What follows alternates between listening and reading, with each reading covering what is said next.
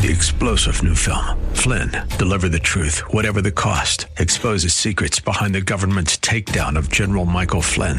Flynn knew what the intel world had been up to. He ordered the first audit of the use of contractors. This set off alarm bells. He told the truth. He was the most dangerous person for Donald Trump to hire. They had to get rid of Flynn. Flynn, Deliver the Truth, Whatever the Cost. Available now. Watch it today. Go to Salem Now dot com. Salem Now dot com. History has clearly shown that Christ is required to overcome the natural tendency of powerful forces to destroy God-given rights, including the right to hear and speak His truth. Welcome to Biblical Citizen, Let's Roll, with Kathleen and Brian Melanakis. Kathleen is an author and retired registered nurse, and her husband Brian is a former company president. Kathleen and Brian are here to discuss current events from a biblical worldview and how we as believers can be salt and light in our culture and in the political arena. Biblical Citizen Let's Roll seeks to educate and activate Christians at the grassroots level, helping them to live out their responsibility to influence civic affairs for good. Now, here are your hosts, Kathleen and Brian Melanakis, on K-Praise. Hello, Biblical Citizens. Hey, what's going on in California? If you're like us, you know a lot of people that are leaving or have left the state. Now, Kathleen and I are not leaving. We're not planning on it. We love this state. But do people with our Christian and conservative values have any voice in state government? Well, to help answer that, our guest today is Senator Brian Jones, who represents one million constituents all across East San Diego County, from El Cajon to Fallbrook, from San Marcos to Anza Borrego. A little background on Brian. He was born on a military base in Austin, Texas, but his family moved to San Diego when he was only ten years old. He went to San Diego State, got a bachelor's degree in business admin, and he's done a lot of different things, which I think makes him relate more to us. He, he uh, managed a local pizza franchise. He sold automobiles. He sold real estate, and he was an associate pastor. Brian and Heather have been married for twenty-eight years and have three adult children.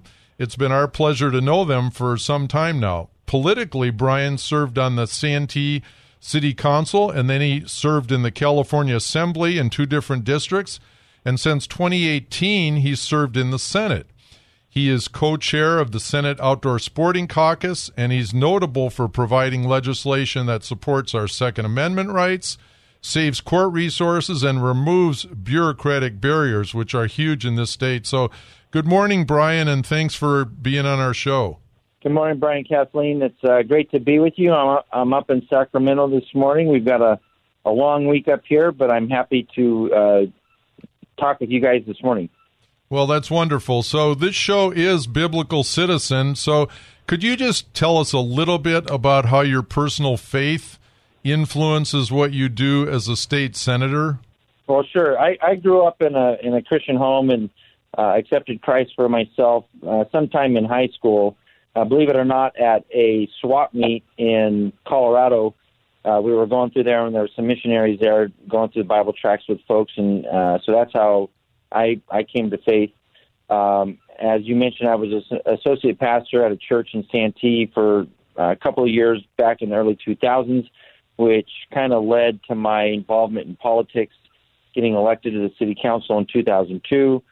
And the State Assembly in two thousand ten, and now the Senate in two thousand eighteen. And, you know, it's just my background in faith, my background in economics, business ownership, all of that works together to influence my, you know, positions here on legislation here in Sacramento, and drives what, you know, my uh, efforts to fight for my constituents in my district to protect their religious freedoms, protect their businesses, protect their tax dollars, and all of that. Well, we're so happy to have you representing so many of us here in San Diego County. So let's get to some of the issues now, and we're going to start with education. During COVID, I think a lot of parents have seen more than ever before how influential the teachers' unions are. The teachers' unions have been at the forefront of keeping schools closed or keeping them very limited in terms of in-person instruction. Putting and masks on the kids. Masks on the kids. And another thing is really, it seems like trying to crush charter schools. So I don't know if there's anything, Brian, that you think we can do to curb the influence of the teachers' unions, but I wanted to just throw that out there, but also ask you, what is the future of charter schools with uh, with all the legislation coming down the pike? Right. Well, regarding the teachers' unions, and they are one of the most influential organizations up here in Sacramento. They, they, their agenda is very much accepted and and pushed through the legislature, regardless of what it is. And anything that they oppose usually dies and, and doesn't get passed. So, and, and they control many of the elected Democrats up here. They helped get them elected. They know that they can, you know, primary challenge. That elected official, that assemblyman or senator, knows that they're beholden to the C T A because the C T A got them here. And if they want to stay here, they have to do what the C T A uh, tells them. So that, that, how do you, how do we combat that influence? So the first thing we need to do is public school teachers that don't agree with the C T A agenda need to get out of paying the political part of their dues, their union dues. And that's the Janus versus A F S C M E case that was uh, decided by the Supreme Court a couple of years ago that told California uh, government union members they don't have to be they, – you have to be in the union for representation for your job, but you don't have to agree with the union on their political activity, and you can withdraw from the union that amount of financing. And if enough teachers do that and enough government workers do that, that will curtail the influence of those unions in Sacramento. It's very important that we carry that message to public school teachers and every government worker that's in a government union. Get out of the union. Absolutely. So, and we've been trying to tell people that and encourage teachers just pull out because so many of them do not agree with the agenda. Right. Yeah. And there's just many organizations, nonprofit organizations in California that are working towards that end. And um, and and you can probably just Google it, and, and those organizations will come up. The bottom line is rank and file teachers, the ones that are professional and care about the kids, they want schools to reopen. Parents want schools to open. Kids want schools to reopen. Yeah, and, and they want it, the masks the off. Yep. And they want the yeah. masks. Yeah, they definitely want the masks off. The C T A absolutely are the ones. You know, in in any case where there's a school district not reopening, it's the teachers union that's keeping it from reopening. Now, fortunately, in our Senate district, many school districts have opened in October, and have and many more have opened in January. A lot of them are already reopened. Well, and the charter school issue is that the, those teachers are not unionized, right? So they want to shut right. those down. Right. So, again, mm-hmm. the, the the only way to protect charter schools is to um, defund the C T A. And the only way to defund the C T A is to get public school teachers out of the C T A. So you hear that, people? That's what you need to encourage spread your teachers word, to do. Word. Yeah. Another recent proposal, and, Brian, is that you got this law passed uh, for against uh, foster home kids being used for child labor trafficking. And so this was a big victory. It's one of your recent successes. Your bill passed unanimously in the Senate. That right. was really great. Tell us about that. Well, every once in a while we get a good idea. I, Kathleen, real quick, I do want to go back to uh, on the teachers. And, okay. and I, I just want to tell parents that the the your teacher is probably a great teacher and is your friend and, and loves your kid. The C T A union bosses do not love your kid, do not care about you, and um, so it's very important that we draw a distinction between the union bosses and the C T A and the teachers that are working in the classroom every day, uh, giving their life and soul to our kids to make sure that they can succeed. So uh, I just Absolutely. want to make, make that clarification. Yeah, thank you for uh, that. That's so true. And, and And especially if you're a Christian, my understanding is in the C T A leadership, um, there are no Christians in the C T A. I could be wrong. Oh, wow. Um, because I haven't, you know, researched that for myself. But just know that the majority of the people running the C T A don't come from the same background that all of us do on this no, program. They want to tear so, our uh, society yeah. down. Back, That's what they want back, to do. And Rebecca Friedrichs has a program called Adopt a Teacher. And you can read her book, and you can, you know, uh, make really make friends with your teacher one at a time. It's how we do it, and, and get right. them to re- withdraw from the union. So yep, tell us exactly. tell us a little bit about, because we do have these rare successes in a supermajority Democrat legislature. Right. So tell us about your bill to protect foster home kids. Well, there there was a bill last year that uh, did pass that uh, protected foster kids from sex trafficking, and for some reason the labor trafficking aspect of it wasn't included. So we went to the, um, you know, we heard about that and, and got some comments from Uh, some constituents in San Diego and other places, the Little Hoover Commission and the Coalition to Abolish Slavery and Trafficking. I helped with the bill. We went to the original owner or original author of last year's bill and said, hey, you know, this didn't quite get in there. Are you going to work on it? And they said no, that they were had as many bills as they could work on this year. So we picked it up and, and ran with it. And fortunately, it was one of those ideas that, you know, I was able to get bipartisan support, pass out of the Senate unanimously, and, and hopefully out of the Assembly and get it signed by the governor.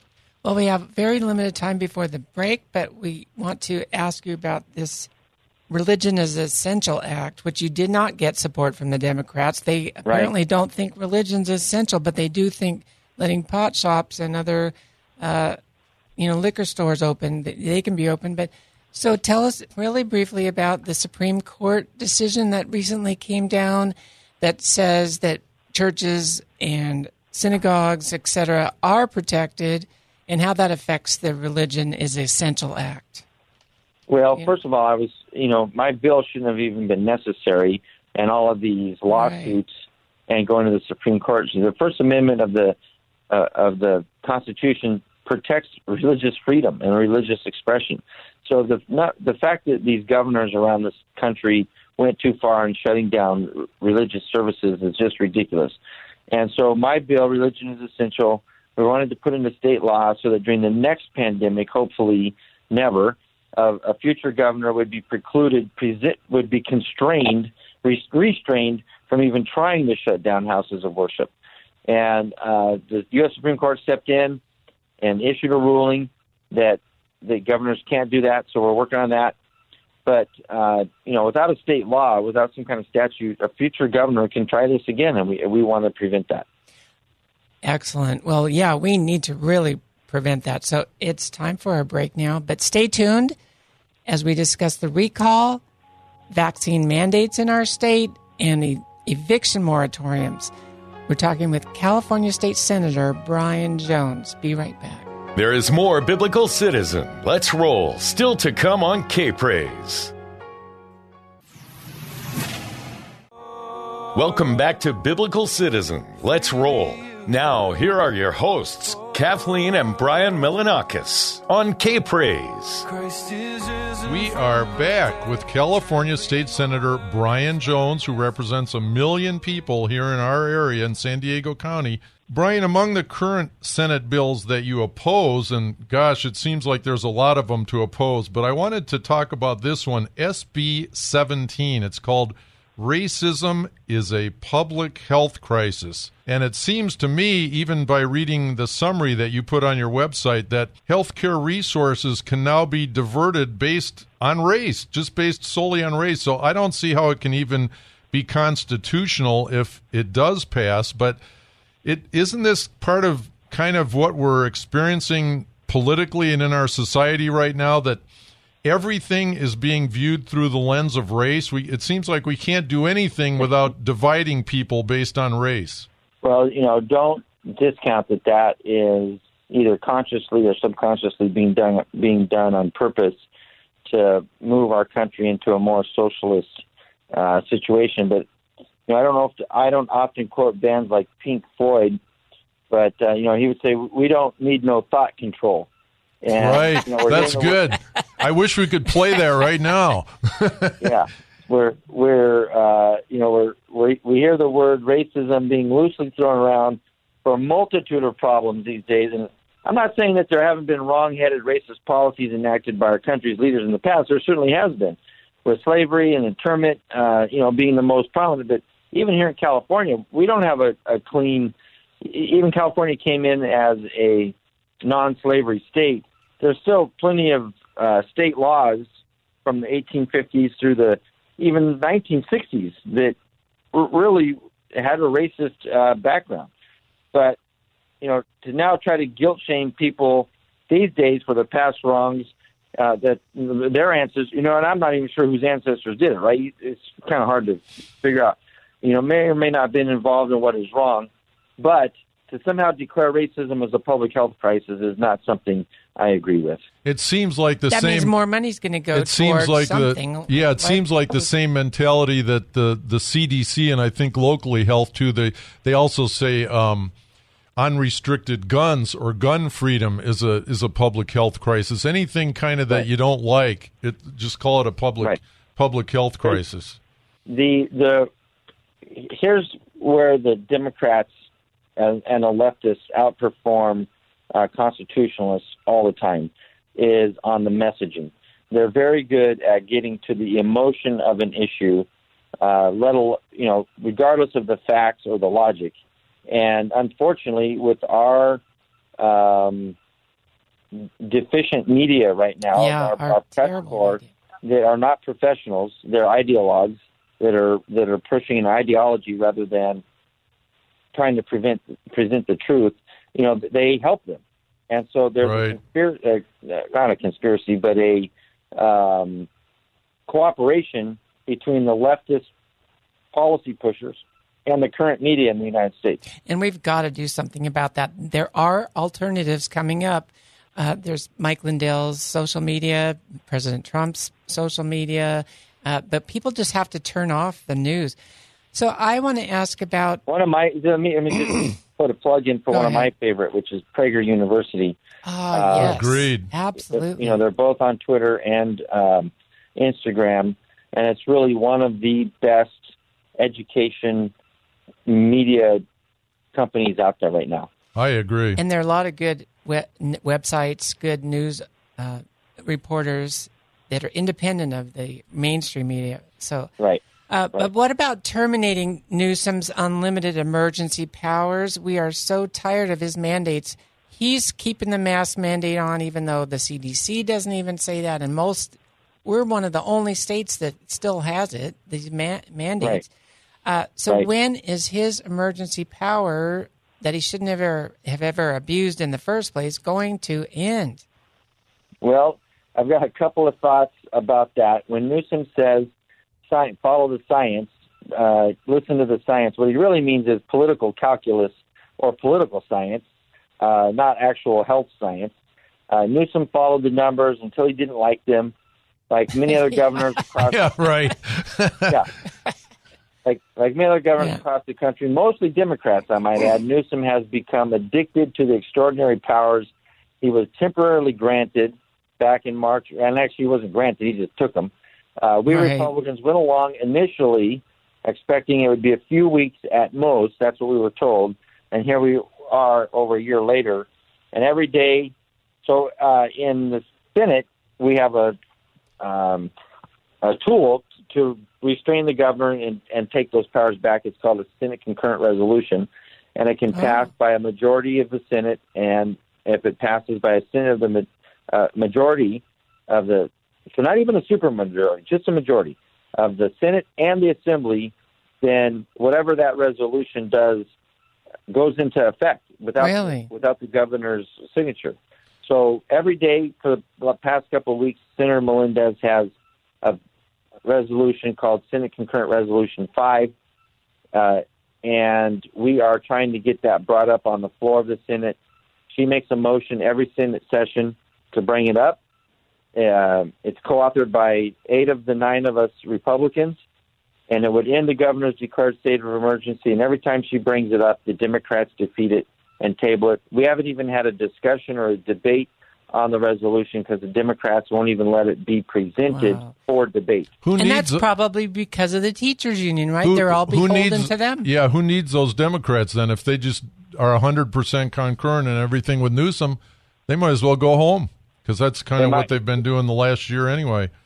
That's um, a really good point, Brian. I hadn't had anybody put it that plainly yet, but that's for sure. As a matter of fact, I might share that comment with Senator Melendez to include in her next floor speech when she tries please, to withdraw. Please do. From, please do. Get those we, you've got, teachers it out like, of the teachers' union. It sounds people. like you got three-quarters of the people up there in Sacramento that yeah. don't really need to be there because they don't have any, any independent thought. But anyway, right. we have we have relatively limited time left, but we're still going to cover one or two controversial issues, one of which is vaccines, which we certainly have our opinions the on. Passports. But I want to focus on mandating. Now, the most extreme thing I've seen in the last couple weeks is Santa Clara County, where they're saying all employers in that county have to report on all their employees, whether they've been vaccinated or not. And if they don't report, or if they report, but there's even one employee that isn't vaccinated, then everybody in their business has to keep wearing masks indefinitely, which... You can appreciate that a lot of us don't like that. But that is so my, out of line. My question for you is, is there any talk of this kind of thing in Sacramento? Because we see this as just a really awful freedom infringement. Right. Re- regarding uh, passport, uh, vaccine passports, the governor has said, and his Department of Health has said, that we are not going to do vaccine passports in California.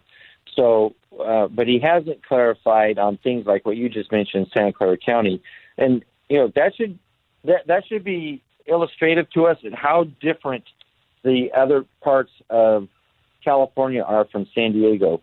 That county, uh, I, I would imagine, I'm just guessing at the numbers because I know I know the demographics of it. Probably eighty percent of that county agrees with that policy. Um, and so yeah, that's it, that's scary. I, I, I believe it, but that's scary. Yeah. Yeah.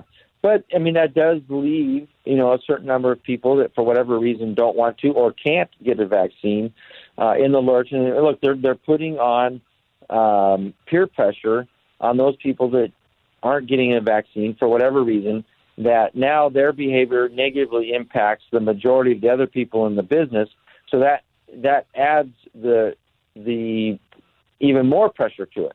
So, um, you know, we might get to the point where people that, for whatever reason, can't or won't get a vaccine might have to move. You know, you, you might have to leave Santa Clara County and yeah. go to a county that has more freedom or even a state that has more freedom. And and mm-hmm. I, I hate to say that. I, I don't want to be the person that um, encourages people to leave.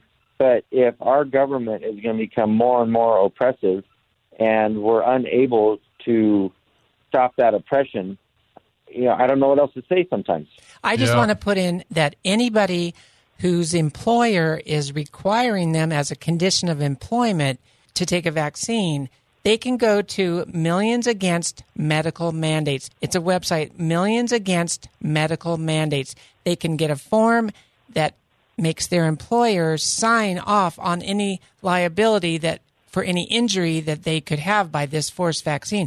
And I bet you the employer won't sign it because they don't want to have no, liability. They, no, they so, won't. They won't sign well, it. And you know what's funny about that is uh, the laws that have already been passed um, excuse the you know pharmacy industry, and that it, it currently, because the vaccines are not F D A approved. My understanding is that the business does require it, that the business is automatically liable. Yes, they are. So, for for example, the state Senate is not going to require uh, vaccines because of that function of law. Oh, really? Well, yeah, more people should know about that. Okay, your employer's liable for any damages if if you get injured, and there's many injuries that can and do occur.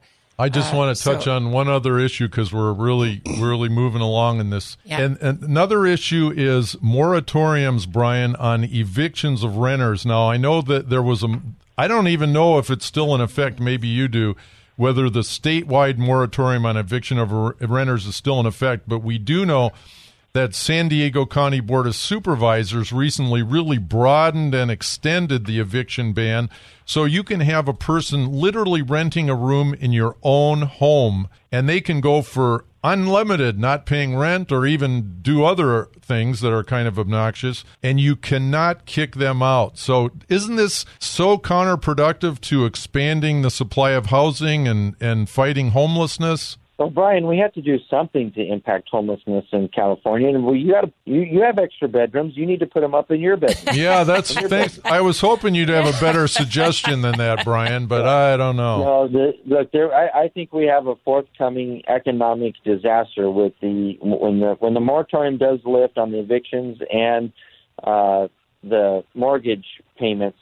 Uh, we're, you know, the, there, there's going to be a problem, and the, the state government won't have a solution to fix that, unfortunately. Yeah. Well, two things we can do, people, is go to your teachers, get them to get out of the union, and you can fight any vaccine passports, too, with these forms that you can sign. So anyway, thank you so much for being with us, Brian. This has been a it's great been interview, wonderful. Brian. Just, Appreciate it. Thank you. Yeah. To bless your neighbor this week. Pray for Senator Brian Jones and our other legislators in Sacramento. Let Brian and your other representatives know your views on these and other important issues. Be a pro-liberty activist. Find an issue you really care about. Join others who are working for positive change. Commit to one hour a week or more if you can. We'll see you next week. Bye-bye. Thanks for joining us for Biblical Citizen. Let's roll. Join us next week at this same time as Kathleen Melanakis, author and retired registered nurse, and her husband, Brian Melanakis, former company president, explore the deeper issues and spiritual forces behind the news and how we as believers can be salt and light in our culture and in the political arena. Biblical Citizen Let's Roll seeks to educate and activate Christians at the grassroots level, helping them to live out their responsibility responsibility to influence civic affairs for good. Next week, we will cover more major news happening from the view of the biblical citizen. To learn more about the show, how to become a guest or sponsor, send an email to biblical citizen at gmail dot com. That's biblical citizen at gmail dot com. This has been Biblical Citizen. Let's roll on K-Praise.